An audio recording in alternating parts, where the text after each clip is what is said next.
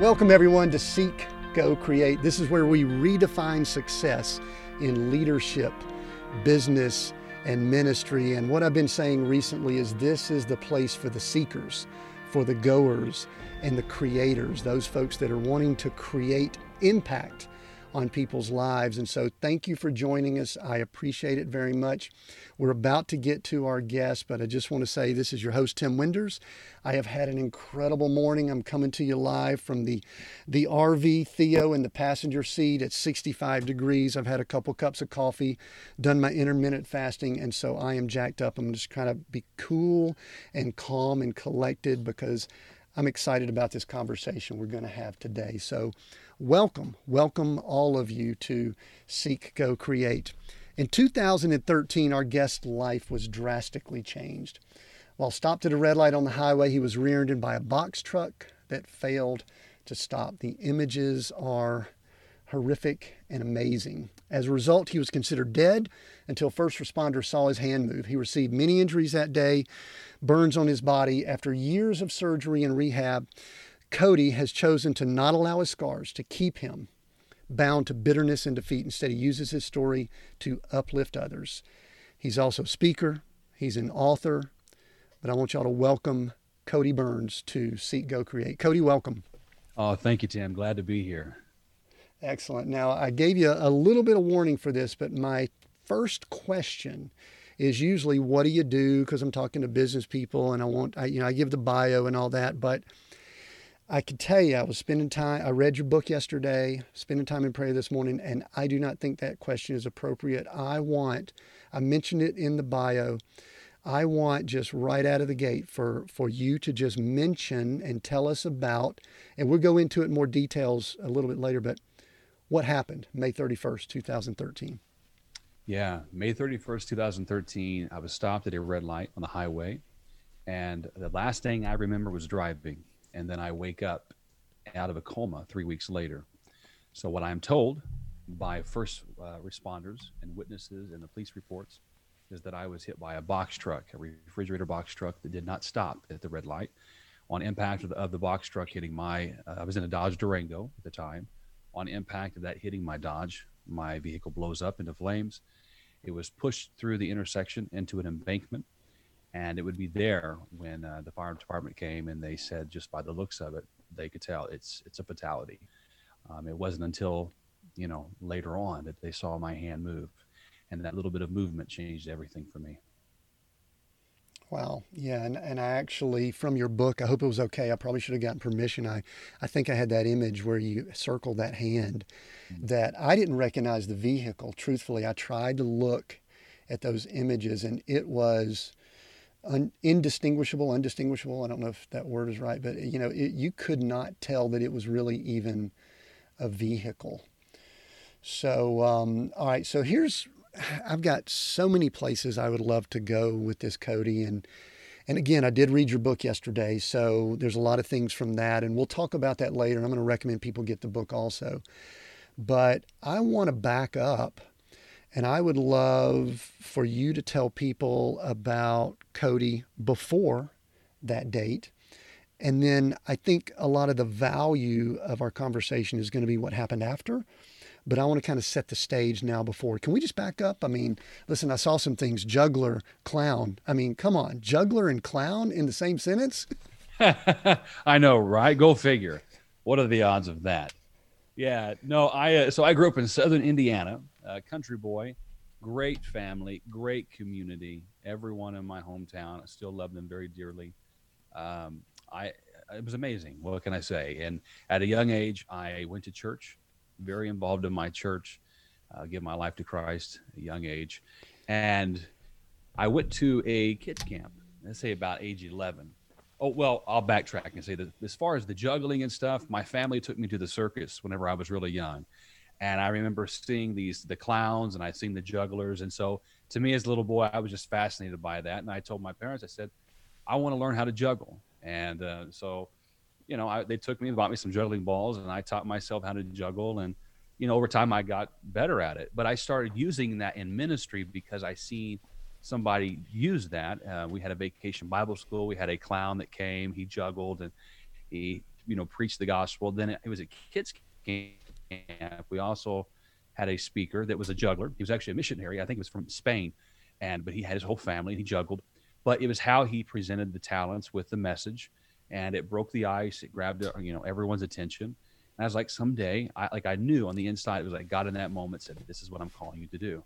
And so, as you know, as a little boy, I was always very focused on what God was going to, you know, be doing in me. So I, I was always doing entertainment things. I mean, I I would start out doing the birthday parties. I did the fairs, and then, you know, I I, I did have a, a, slight fascination with circus stuff, and so I never did join a circus, but I did a couple dates where you would fly out to a city, do a show, and then you come right back.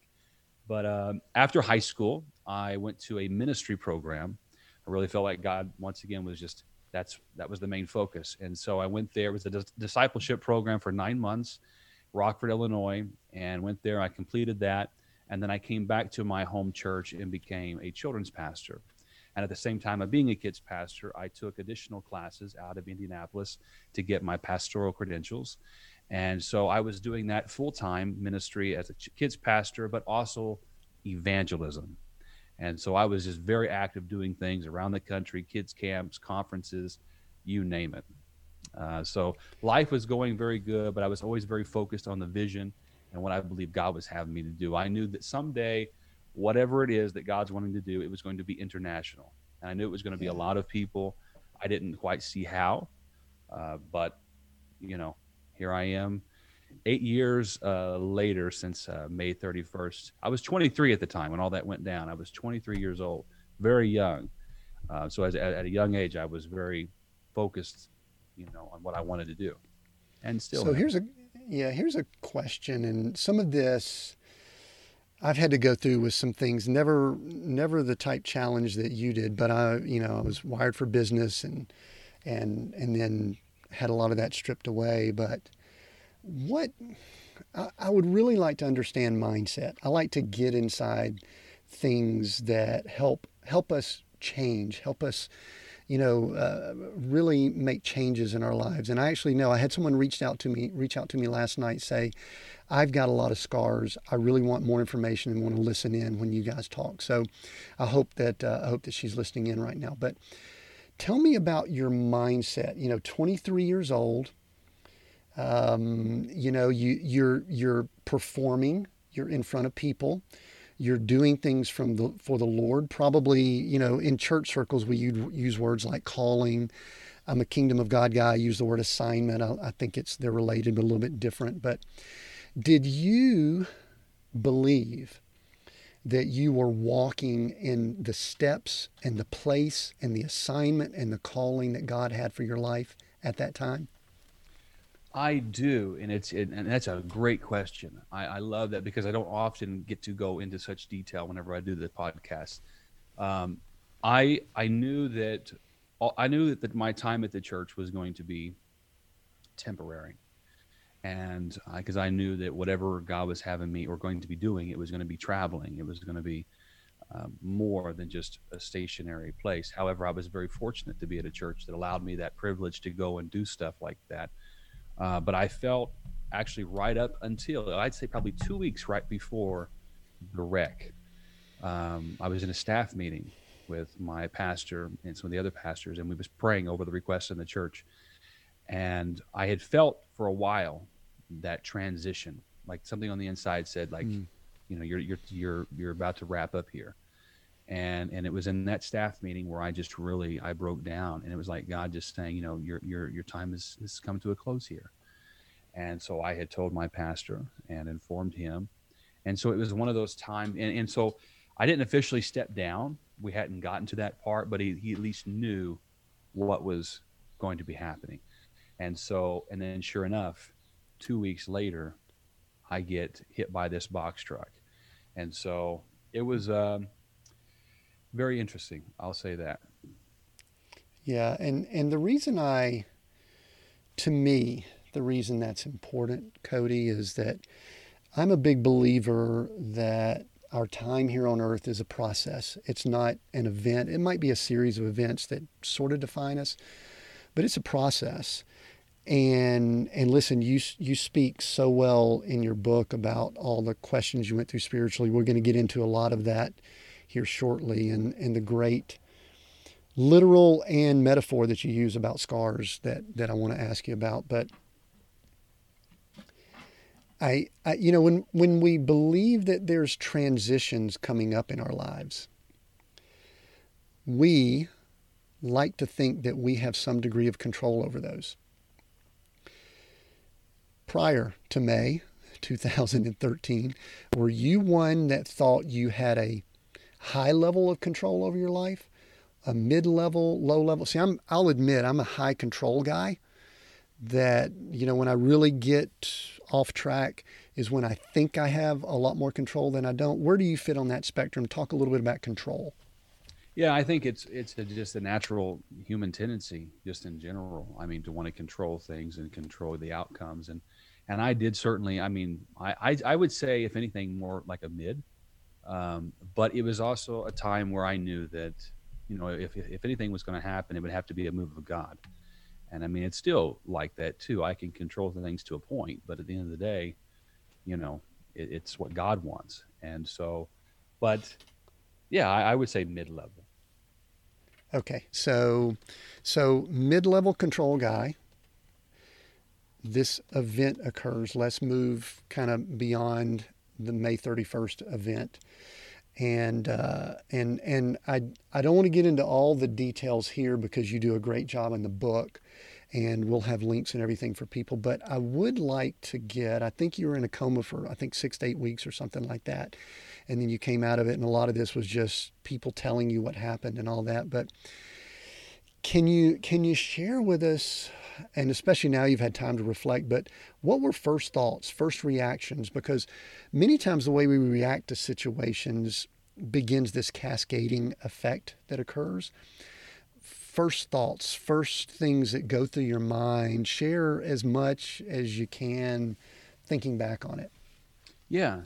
Uh, so the accident happened May 31st and I always tell the story of because I came out of the coma on June 19th, so it was it was about three weeks or so, and my, the doctors had told my family that you know Cody can hear everything that you're saying, and so my family was very protective of me in the unit, and my mother, and my father, their brothers, everyone being there, but my mom, I remember uh, very little um, while I was in a coma, but I do remember briefly some of her prayers. Um, she spent a lot of time praying over me but whenever I came out of the coma, she was there. She taught, and my whole family was, but her specifically, I talk about. She told me, you know, Cody, you know, you've been hit by a box truck. Um, your, you know, vehicle exploded into flames. You have severe burn injuries. You know, 40% of your body severely burned. My face had second degree burns. I had third and I had fourth degree burns. I never knew there was such a thing. But what that is, is it burns through all of your fat cells down to bone and muscle and in some cases it requires amputation. So uh, very severe injuries. I had broken vertebrae. I had a blood infection in the unit. I had uh, two types of pneumonia, hematomas, all kinds of stuff that happened. But she's telling me all these things, and she told me, she said, you know, Cody, no matter what, don't lose sight of your vision. Your worldwide ministry has begun. Uh, and I and those words just always stick stick to me. And I'm just thinking to myself how so often in life we all need those people when life takes a hit to remind us to keep our focus on the vision and what is most important. And so, but after her telling me all those things, I won't lie, you you go in and out of emotions. One moment I'm thankful to be alive. The next moment you're like, did I do something wrong to deserve this? You know, God, why why why did this happen? This wasn't this wasn't part of the plan. You know, here I am trying to do everything I can right. I'm not perfect by any means, never have been, never will be, but I was on that path I'm trying to serve you, God. This is not this, you know, you hear that verse, you know, plans to prosper you, not to harm you, give you hope in the future. What what about those verses? What about that? Here I here I am and I'm now in a you know wrapped like a mummy, soaking with blood and fluid and bandages, and and so you have those natural thoughts. And I, I fought depression, but at the same time, I was I was grateful to be alive, and I had an amazing fam, uh, my family, the community, a great support system that encouraged me in those dark hours. And two, also because news about this spread, the news got a hold of it. My family started a Facebook page. Just hearing the comments and what people were saying, it was in, inspiring, encouraging to me to keep going, to keep moving forward. And I had to get to that place of where, you know, understanding that ultimately my vision was to always bring hope to people, you know, the message of Jesus and who Jesus is. And in this life, we're not promised to have it all easy. Um, but we can cling to him when moments get tough. And so that was the message. I was like, all right, I'm going to use this to my advantage. Uh, and that was quite life changing. Yeah. And all right. So there's two questions that I wanted to spin off from that. The first one, you mentioned your mother. and you mentioned growing up, I, I, guess, in a church home. And I, I'm, I'm going to say this, and I, gosh, I want it, I want it to come across as sensitive as possible. And I'm, I think hopefully my heart will come through there are people that have really no spiritual foundation and some of them may be listening in and, and, you know they, they just they don't have that yet or they have chosen not to then there are people that are we'll call them church people they visit they go they're there and then there are people that have relationship with their creator there are people that are really uh, attempting to interact. And it sounds to me like definitely your mother, maybe your family, were in that latter category. Would I be correct? Oh, yeah, without question. And how important was that during this process? I mean, it was extremely important. I mean, because you know, in those in those times, I mean, that's really when your your world is rocked, your faith is put to the test, and you know it's no longer it no longer is this ritual that people find themselves in. If they're going to church all right life is great. You know, it's a good sunday morning. We'll grab our coffee we'll sit in worship service and we'll just have a dandy time. But then when you're in this kind of situation uh, which most people at some point in their life they find themselves with devastating news or discouraging news maybe not to this extent you know god forbid but still it's like all right you know now i'm going to pray i'm going to give it my all you know, God, hear me out. And um, yeah, you kind of, you, you know, it, it has to be genuine in those times. Yeah, that's good. Then, so my follow up to that, you sort of alluded to it, but I want to dig just a little bit deeper. And that is your mindset. Because I know that there were probably steps along the way where you know, if we were looking at a scale, you know, your your faith one to ten, that you, we probably shouldn't rank it that way, but you know, at times, you know, eight and a half, nine, ten, and then at times maybe five or below. Um, did you ever blame, lash out, cry out, uh, you know, or was it just uh, why? I mean, what were the conversations that you were having with God that maybe you would have rather someone not know those conversations? You know what I mean? yeah, I mean it. It. I mean, there was some very dark times. I mean, I, I won't lie. I don't. I never got mad where I would curse God, but I certainly did wonder why, and I got frustrated because I always had this vision to help people, and you know, you're trying to do all these things right, and then this happens. And so, you know, it's it's normal, and I'm so grateful that we have a God that's not intimidated by our humanity. Um, all the people in the Bible, they certainly had their moments. God allows for that, but in the end, He knows our heart, and He will, you know, wrap us with His warmth embrace in those moments. And but I did. I, I, had my my times where I'm just, you know, God, why don't you just take me? You know, I had those moments later. I remember going in my, laying in my bedroom, wrapped up in um, these uh, splints that they had me in with therapy. I also had to wear a full body, almost like a full body spandex suit. But this these garments were extremely, they were compression garments, and you know, I had to be in those for my goodness, it seemed like eight months to a year after all this happened, just help with the scarring. And you know, day in day out, and I'm just like you know, God just, just here I am. You know, I'm, I'm thankful that I'm alive. But if, if this is all that's going to be, then Lord, you know, yeah, you know, I'm, I'm okay. Um, so you go in and out of those emotions, but you know, but I certainly did wonder why. That was the big thing. And, and you, you, your natural thought process is, all right, did I do something wrong to deserve this? Is God punishing me? And I think a hmm. lot of people find themselves in that frame of mind when tragedy strikes. Yeah, and that's a that's a theological question. You address it some, but I'm going to ask it here because I think I think someone listening might be asking that same question. So I'm going to throw it back to you and say, was God punishing you? So the way I answer that, I mean, get, this can get very deep, and there's Let's different go. perspectives. and so in, in the Christian world, we talk about apologetics.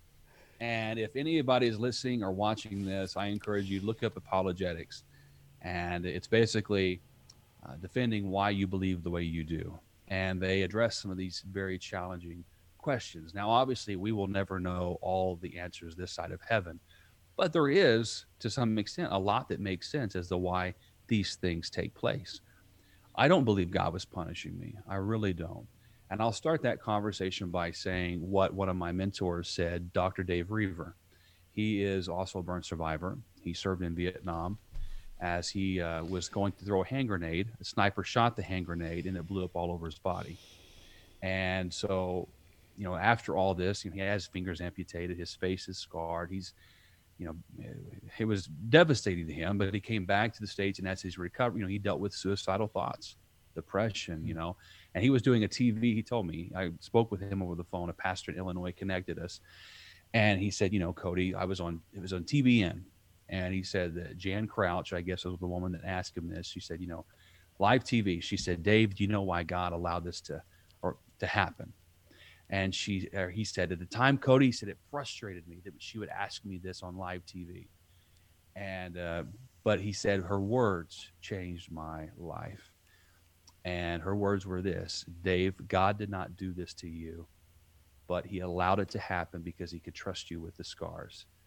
And it changed his entire life from that moment on. And he's had a powerful ministry that has reached, I would say, darn near many, many thousands, if not millions, up to this point in his life great guy. Uh, and so from that, I believe that we live in a world where we live in a fallen world because of sin, sin entering in, and we have the ability to make choices. We have free will. I believe God is He's sovereign. He is in control, and ultimately everything that happens is because He, you know, says or allows it to happen. But He gives humanity that right to make decisions we have free will to love God or to not love God, to go to church, to not go to church, um, to you know drive a box truck or not drive a box truck. And so I think about the driver of the truck that hit me. He was operating in free will. Just so happens that day he wasn't paying attention, and because of his poor choice, I had to live with the consequences of it. I don't believe God did it to me. I believe he allowed it. God knew it was going to happen he also knew that the outcome of what it was going to be. And so I have to trust him. And then there are cases where people say, well, I know so and so, they had this happen to them and they didn't make it. They're not alive. And so my comment to them is, you know, what's said in Isaiah is that his thoughts are higher than our thoughts, his ways are higher than our ways. He sees things and he knows things that we do not. He knows our beginning and our end. Just like with COVID 19, he knew it was, you know, he understood everything was going to happen. I remember at the beginning of 2020, I'm thinking, God, why why is there not many doors opening? You know, it was a slow start, and then long and behold, here we have it. All this happens, and so I we just have to trust Him, in in in, in when it all boils down to, and then two, understanding eternity, going back to understanding that this life is truly a training ground. It's very temporary. Uh, there's that the, the saying I love, you know, life is short, death is certain, but eternity is long someday we're all going to die. If we live 100 years on this earth, we say, well, that's a long time, but it's nothing compared to eternity. And so when you think in, from that frame of mind, you understand that everything in this world is temporary. You, you, can be a multimillionaire, you can have all the success and fame that you want, but at the end of time, it's not going to amount to anything. Uh, it's nothing compared to the joy and the peace and the love that we're going to experience in heaven in the presence of God. And so when you think that way, even those people that, let's say, they don't make it, if their heart is in the right place with God, they're in a better place than what we are. So it's it's uh, just reframing the entire situation. So I, I don't believe God did this to me. I, I believe He allowed it to happen.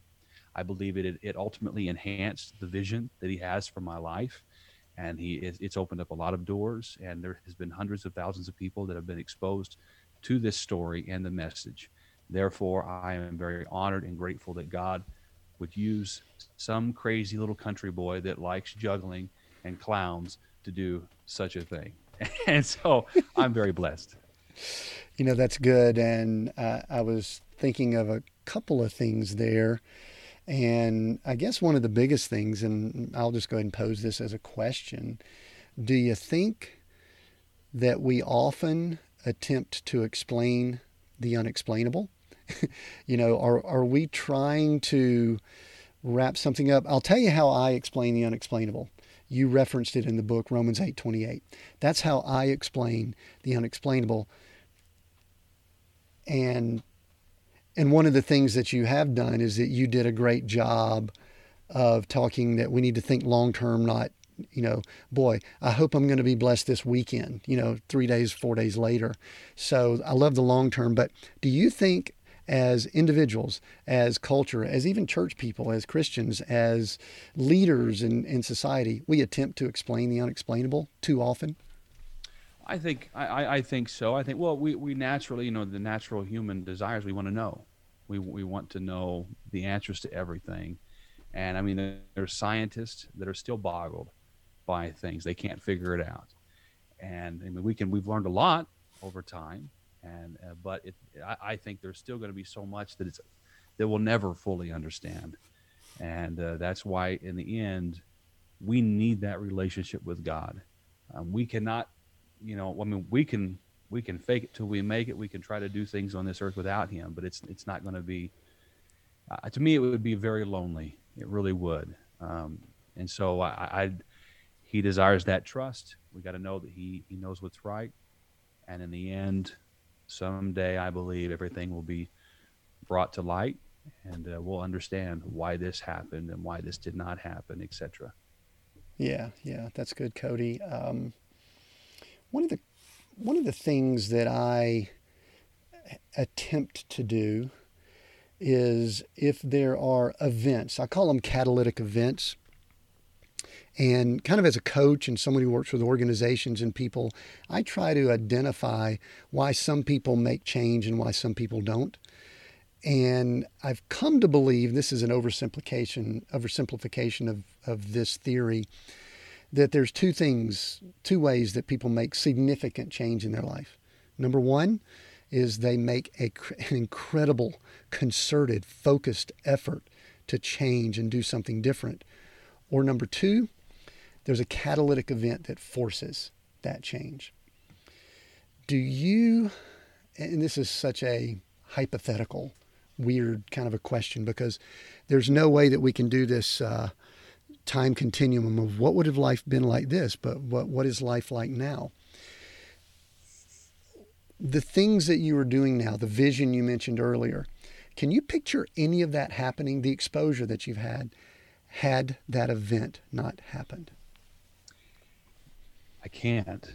I, I think it, it, it, it, allowed doors to open um, that probably, uh, more than likely, they never would have opened I mean, I, I, you can only do so much. I mean, there was a lot of doors and a lot of things I got to do. I was in you know, thousands of people, did a lot of fun stuff before all that, but it was nothing to the extent of what it is today. And you know, my audience more so in that time was children. I'd done some adult-oriented events, and, and granted, I'll still speak with kids, but more so, it's it's it's broadened the reach. And now I'm speaking in correctional facilities, hospitals, to corporate college students, etc. And so uh, I, I, I don't think it would have um, t- gone as far as what it has today. You know, it, it really allowed the uh, the vision to get there all the more quicker. Um, but say that, you know, but then again, there was a lot of work done behind the scenes. Uh, people think it just naturally happens, and it doesn't. Um, I mean, there's a lot, a lot of effort you have to put into it. I mean, it's you know, speaking, ministry, these opportunities. Uh, it's you know, it, it's you don't you it is a ministry, but you almost kind of have to look at it as though it's a business, and you have to go at it from you know, there's doors that do open up. God will you know, people will call like that, but at the same time, people don't know that it's a lot of outbound reaching, to a lot of these events and, and a lot of work behind the scenes to make things happen. But um, I think because of the story, because of the message, it's allowed me to, you know, gain access to, to television stations and, and do all these different things that I never would have if I hadn't gone through this. Yeah, I, w- I would venture to say that we would not be connected because you know we're leadership business ministry and you know we love great stories we love things like that. But uh, you know i would love to think that you know a juggler clown minister would possibly get my attention. But you know i hate to say no i don't actually hate to say it's just the way it is that you know near death survivor, you know, 40% burns got my attention. We have a lot of messages coming in and, you know, people saying, "Hey, you know, can can we share our message on the podcast?" So and this is a question that actually could irritate some people, but I know from your story and I know from reading the book that you'll be able to take it and run with it. What are some of the other what what are some of the benefits that you have realized. And and and you know it could be personal some things you've learned about yourself. It could be just the fact that you're talking about but just go ahead and i'm just going to give you opportunity to list out as many of the benefits of that situation that you went through. And then I'll go ahead and give people a prep. I want to circle back and I want to talk about some of the struggles, victories along the way, because I know there's people listening in that want to hear a little bit more about not just the where you are now, but a little bit of a along the way journey. So tell me about some benefits. Yeah. Oh my goodness. There has been so many incredible benefits. Number one, it's, it is the personal growth. You grow deeper in your walk with God and you discover really what is most important in life and and you know pain that is that that quote of pain is our greatest teacher and it allowed me to grow and to mature in ways that I wouldn't have if I hadn't gone through this experience. And granted, I always feel I've, I, as I've, I've had an old, older, old soul, uh, if you will, uh, but it has allowed me to be a little more um, uh, old in ways and, and and just more aware. Although I have my moments, God knows, I still don't have all the answers. I have so much to learn, but it taught me a lot. Um, and, and, some of the things that you think should be of concern really aren't. Um, it, it, allows you to refocus. And two, you know, going back to the core of, of why am I here on this earth? Why am I here on this earth? Who do I want to be? And what do I believe God is calling me to do? And when you get to the core of it, I believe I'm here because he has allowed me the privilege and the honor to be here. So it, it, it kind of just sets you in that right frame of mind to be able to go and do the things he's calling you to do. Now, the opportunities and the connections that have came about since this experience, I could make, I could write a book just on that. Um, so many incredible people have came into my life. So many incredible opportunities. You know, I, like I said, hundreds of thousands of people I've been able to reach the the events that I'm speaking to, the people that I'm networking with. I released the book, and you know it's done very well, and I know that there will be more books in the future, and so it's um, very exciting to see the impact that it's making in people's life. And as much as it's making an impact in other people, I also say that it makes an impact in me. And so it's one of the most therapeutic things. And I think even as you know, podcast hosts and doing all we are as, as leaders and in this arena, we feel that it's, well, at least with me, it's like when I get on stage it's, and I'm sharing the message and I combine this story with it and the people are being encouraged. My goodness, that's just therapy. That's, that's adding fuel to my tank. And so, because uh, we all, we need each other. So, so many benefits. I mean, I could go on and on. Yeah, that that's good. And but you kind of led into a question that I had that jumped out at me when I was going through the book. And there was a word you used a few times called freedom that is a word that I put a lot of thought into about the journey that I've been on. And I, I think it, I, you alluded to it, but I don't know that you just bluntly came out and said it in the book. Possibly. I may have missed it because I was reading pretty quickly, I'll admit. But are there any areas of your life where you have more freedom today than you did prior to your accident or prior to your recovery? Because aren't all of us really hopefully working towards having more freedom? And, and I ask that possibly for a follow up, but I'm going to leave it at that and let you just take that. Uh, does that make sense? Yeah, uh, and and and so there's there's the personal side, and then there's the business side of things too, uh, or, yeah, I guess we can say that. I mean, freedom as far as, and granted, it's still it's still a work in progress. You know, we all, and that is very true. We all want to strive for freedom, uh, feeling that sense of freedom, but it requires effort and work to get to that place. And you know, obviously, in our walk with Christ, it's understanding that through Jesus and what He did for us, we can have that freedom from sin. We are, we are no longer a slave to sin. We are free. Him who the Son sets free is free indeed. Uh, and so there's that freedom that we gain from Him. Uh, but from a, you know, I guess as far as a, a confidence side, there's that confidence in knowing uh, where I don't have to.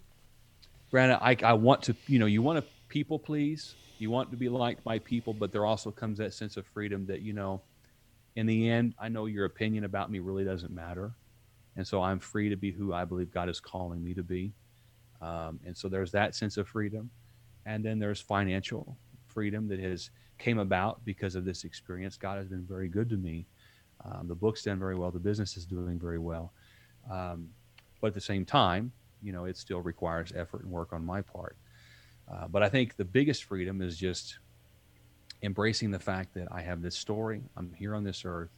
God has a purpose and a plan for me, and no matter what goes on in the world, I can have that inner peace in knowing that through Jesus Christ, I can do anything and I have that freedom uh, to be me, who God is calling me to be in this present day and time.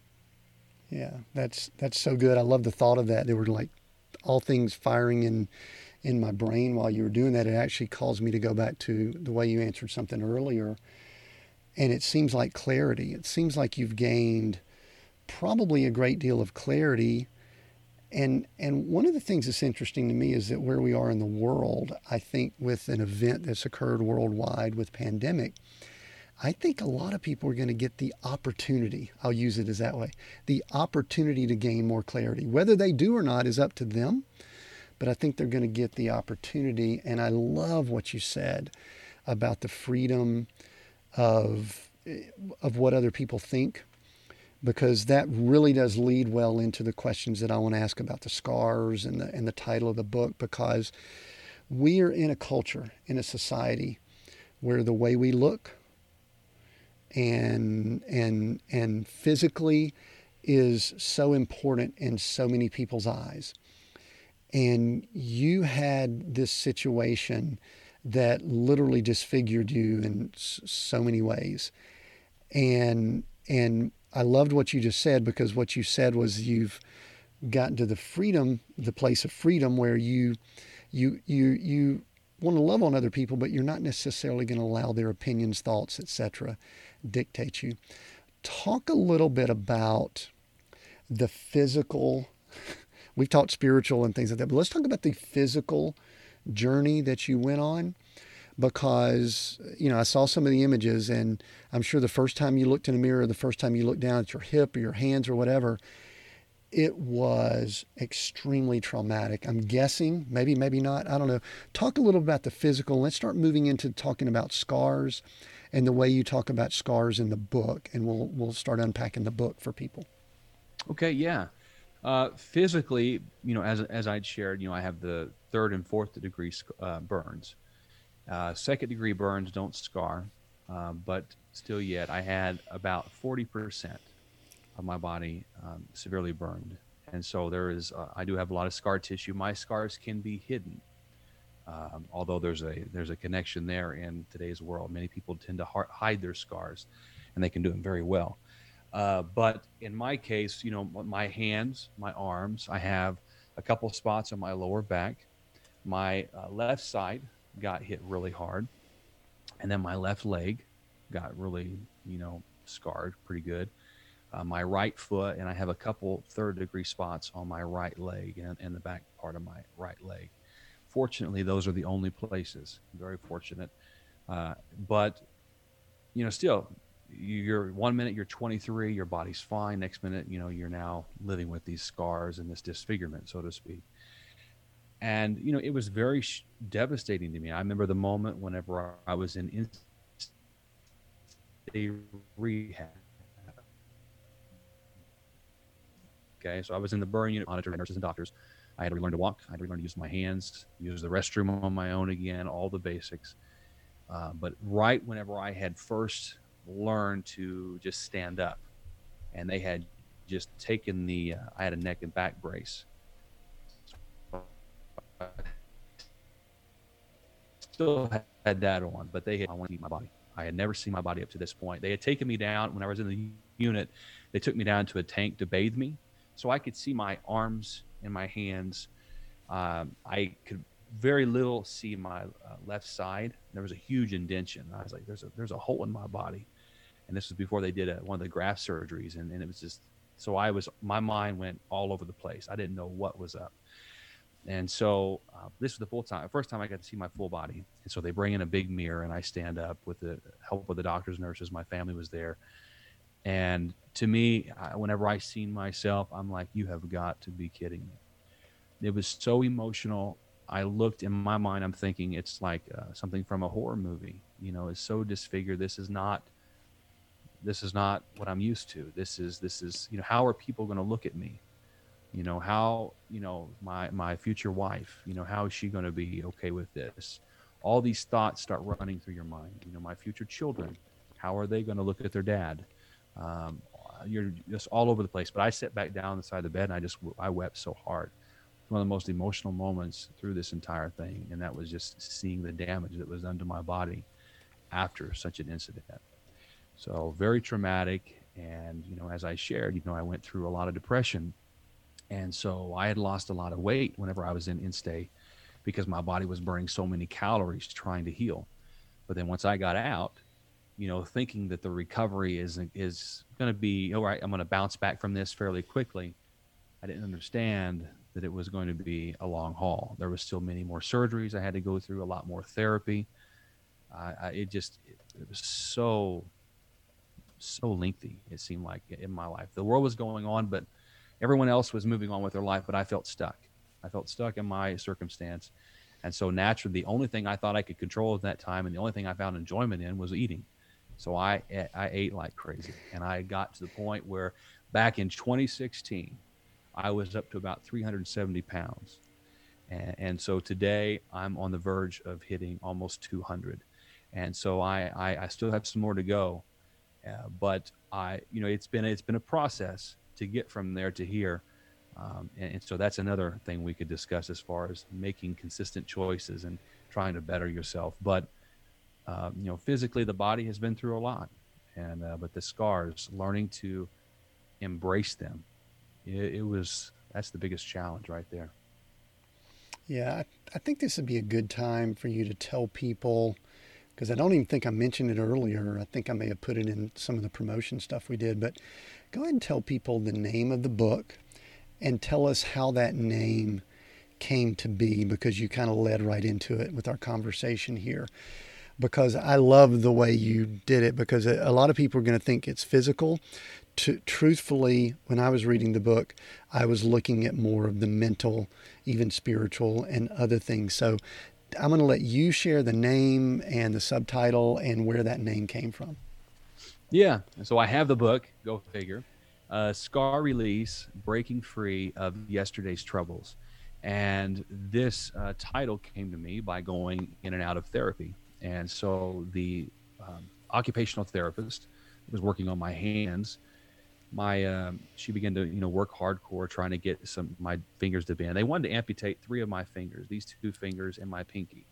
And as you can kind of see, they're kind of stuck and like I can't make a full fist, and so my pinky's kind of stuck. So it was a challenge, but um, my web spaces in between my fingers they had contracted to the point where I couldn't hold on to a bottle of water. And so she said, you know, Cody, you're going to need to go in and have surgery. And so uh, mind you, once again, burn survivors, we have contracture scars. And and so when I went in, the surgeons assessed me and they said, all right, well, I need to do a surgical contracture release, otherwise known as a scar release. And what that is, is they go in and they cut the scar at its root and they allow you to be mobile again. Uh, because when a contracture scar occurs over the top of a joint, it can limit the mobility of that joint. So they, they go in, they get to the root of the problem, and they cut it. And it allows you to be mobile again and have that flexibility to move and function. Uh, but a scar release procedure does not remove the appearance of a scar. It only allows the mobility to move with the scar. And so I take that and connect it to the emotional. And I think about how in life, many people are scarred because of different things that occur. Maybe it's in their childhood, maybe it was a, a divorce, maybe it was a bad business deal. The list could go on. And when those scars occur over certain joints in our life, if they're not properly dealt with, we can find ourselves being limited in those areas in which we're needing to move and function. And so the, the way in freeing yourself, I talk about the scar release, getting to the root of the issue. And in the book, I talk about the different steps that we can do to search ourselves to really find out what is it that we're battling with in this area. Do we need to forgive somebody? You know, what what is the, the reason as to why, and why is this a problem? And um, also, too, loving yourself. You know, there's there's a lot of people that don't fully love themselves, um, and so it can get really deep in, in that realm. But in short, that's what it means. Yeah, and, and the, the whole scar release to me, because as I'm reading this, I'm thinking, oh, well, he's talking about the physical and all. But then the more you go down that, you know, you're really using scar as, I'll use the term metaphor. I don't even think that's, that may not even be the right term. I think you're using it as a descriptive term to describe aches, pains, hurts, ailments that many of us have and and probably need to identify. And I do love that reference to the way it's very graphic. Just be prepared, people, for for the for the graphic nature of that, because you know he just showed for those people watching the video your fingers, and when he's talking about those webs, I mean there's a, a lot of uh, most likely extremely painful things that have to be done to release that, and I think a lot of people don't want to go down that path. They would rather just you know kick a little bit of sand, tuck it down underneath, and just kind of keep going on. But that hinders us moving forward in mobility, correct? Absolutely. Yeah. And, and people do it because we, we as humans, we want to run from pain. Uh, and we want to run from things that cause fear. Many people um, don't want to face the problems that they're dealing with inwardly. So they, they find themselves running and running from themselves and their own problems. But there's a powerful quote I heard out there that, you know, fear is the one thing that gets smaller as you run towards it. And so the, the quicker you begin to address the issue, the better off you'll find yourself. Yeah, that's excellent. And, you know, there's so many things we could pull in. It's like, you know what? You don't necessarily go in and do that scar release by yourself. It's not a self, you, you, know, you had professionals, you had people that helped. And I think, um, I think that's uh, that's uh, really really really cool and good. So I you know there's a few things that I would love for us to do here. Um, I, I mean, I, I guess I want to ask. I always like to ask people that have written books about the process because I, I've just finished writing a novel myself, and and I actually thought, oh, this is to do this for so and so. It's going to be a blessing here. And I do think that's all part of the formula. But I like to people, especially people through situations like you've been through, to say, what was the writing process like for you, and what did you learn about yourself during that process? Oh, that's a great question. Yeah, and you know, I, I never really seen myself writing a book, but a lot of people they're like, Cody, you need to write one. You need to write one uh, and so I, I just began doing it. And, you know, they say when you're first starting, just, you know, write anything and everything. And so I instantly start writing out stories. And then from there, I'm like, how can I take this story? Cause I, I wanted to write the book. Not, it's not, it's not about me. I'm sharing my story through it, but it's truly about the reader. And even whenever I go speaking at places, there's this thing of like, oh, it's about Cody's story. And it's really not. It's about the message that's being delivered to help you where you're at in your life.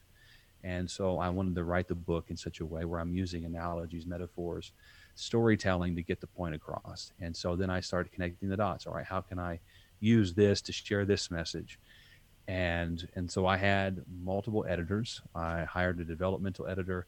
I think that she was out of Colorado, and I had I don't know how many words I had, probably fifty thousand words, and I was so proud.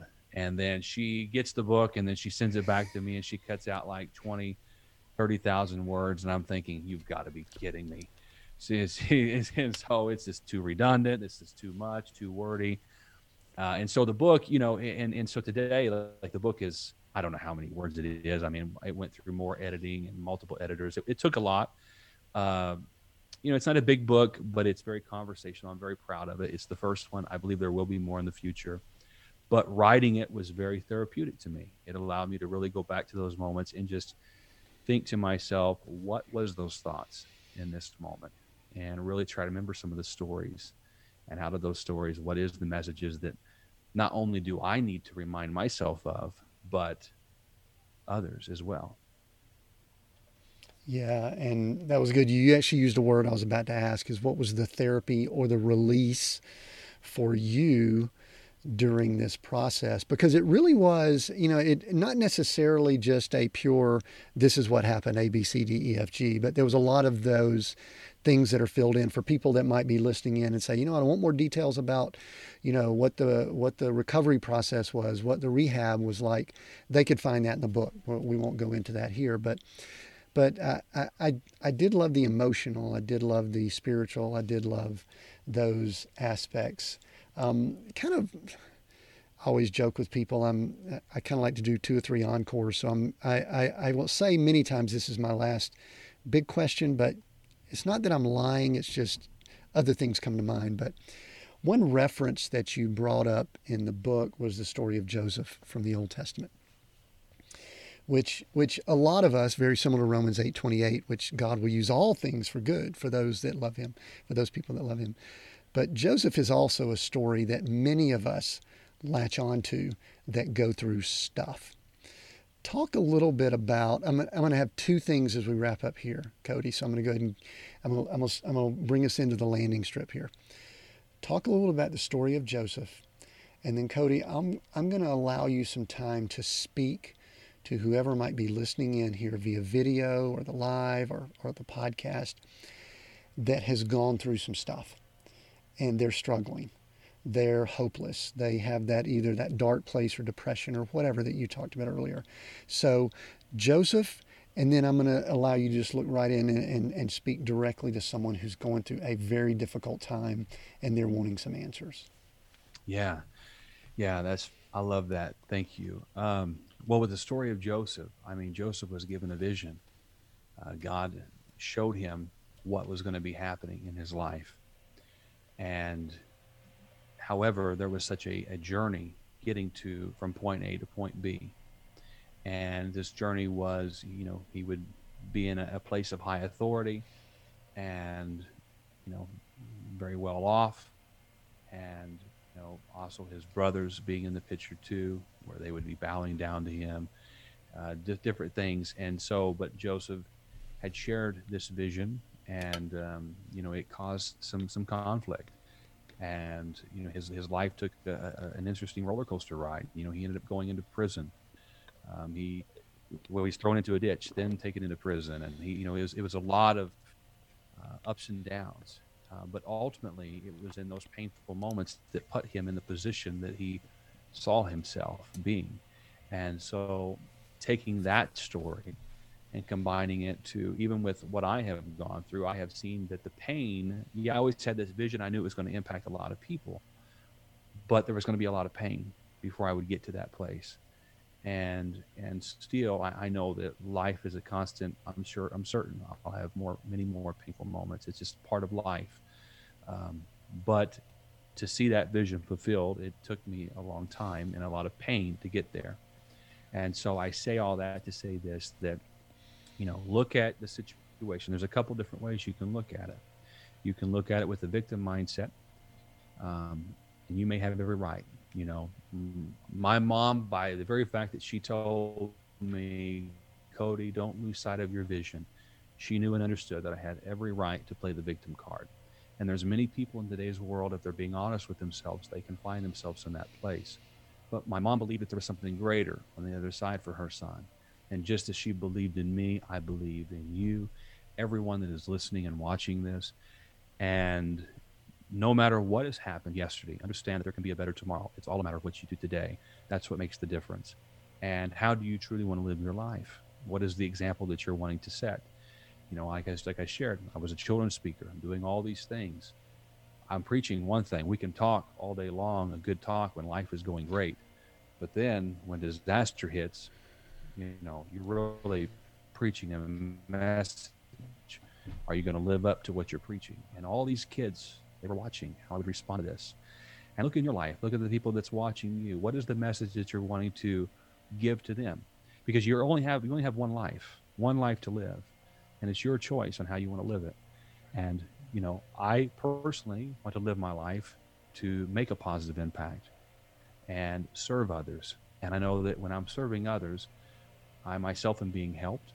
Um, and and I tell people that you know the the process God He'll direct, He'll make a way, and He does work all things together for the good. And however, but a lot of it comes to us being obedient and trusting Him, and taking actionable steps to get to that place. And so whenever I go and I talk at places, this is for anyone that is listening. And if they want to download this, they can download these steps. I actually wrote them out. There's a PDF download. If they type their name and email, they can download them directly from epicgameplan.com. But the EPIC is an acronym. The E stands for Embrace Challenges.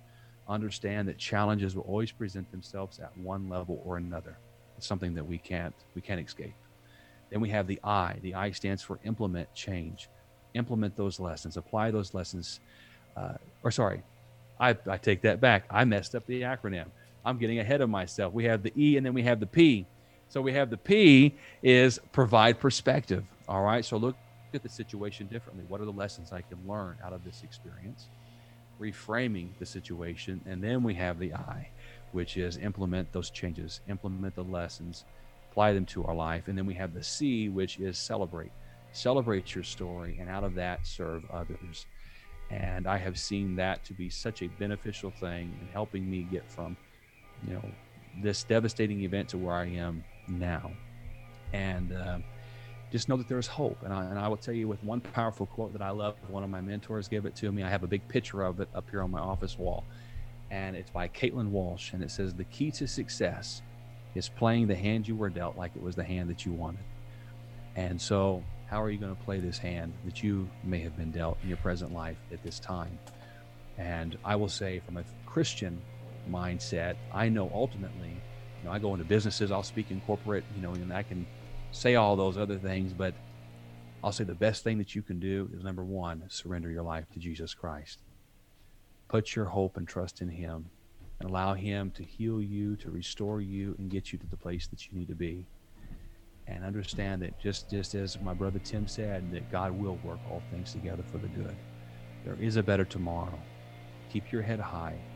It won't be easy. I don't know your story. I don't all I can say is what I've been through. I'm only an expert at one thing and that's me. So I ain't gonna act like I know what you're going through because I don't.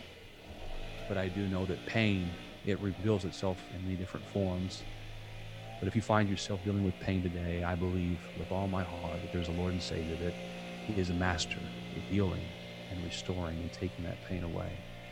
And it all starts with you taking the hand you were dealt and saying, God, it's yours. From here, what would you have me to do? That's the very first step and the step to gaining that life of freedom that we so long for. Yeah, Cody, that was that was so good.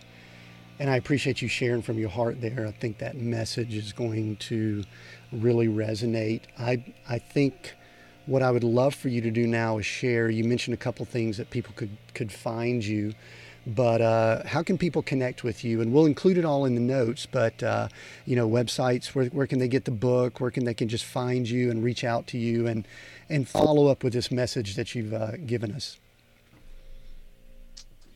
Yeah. Okay. I, I apologize. I was kind of cutting out some. I didn't hear the last question. Yeah, I'm sorry. I, was just asking how can people connect with you? What is the best way that they can get in touch with you and find you either online, get the book, and uh, and just continue, I guess, continue interacting with you? How can people do that? We'll include it in the notes. Okay, yeah. Uh, so if they go to my website, codybyrns.com, C O D Y B Y R N S.com, on there there is access to my, all my social media links. I'm on Instagram, Facebook, LinkedIn, Twitter, at the Cody Byrns. Um, there's a, a link on there where they, if they want to download the first chapter of the book for free, they certainly can. If they want the steps that I just shared, epiclifegameplan.com, put your name and email in. You'll be able to download it. It's a 10 page uh, informative sheet, really just free that you can use both in your personal and even in your business life. Um, it's helped a lot of people. People tend to love that. If you want my email, feel free to reach out info at codybyrns.com. I'd be more than happy to connect. Thank you for that, Cody. And I so appreciate you sharing. I knew that this would be a fun conversation, and it has. The only thing probably is that we can continue the dialogue, but. Uh, but um, so the the thing I'd love to do, last question I'd like to ask, is the title of our show is Seek, Go, Create.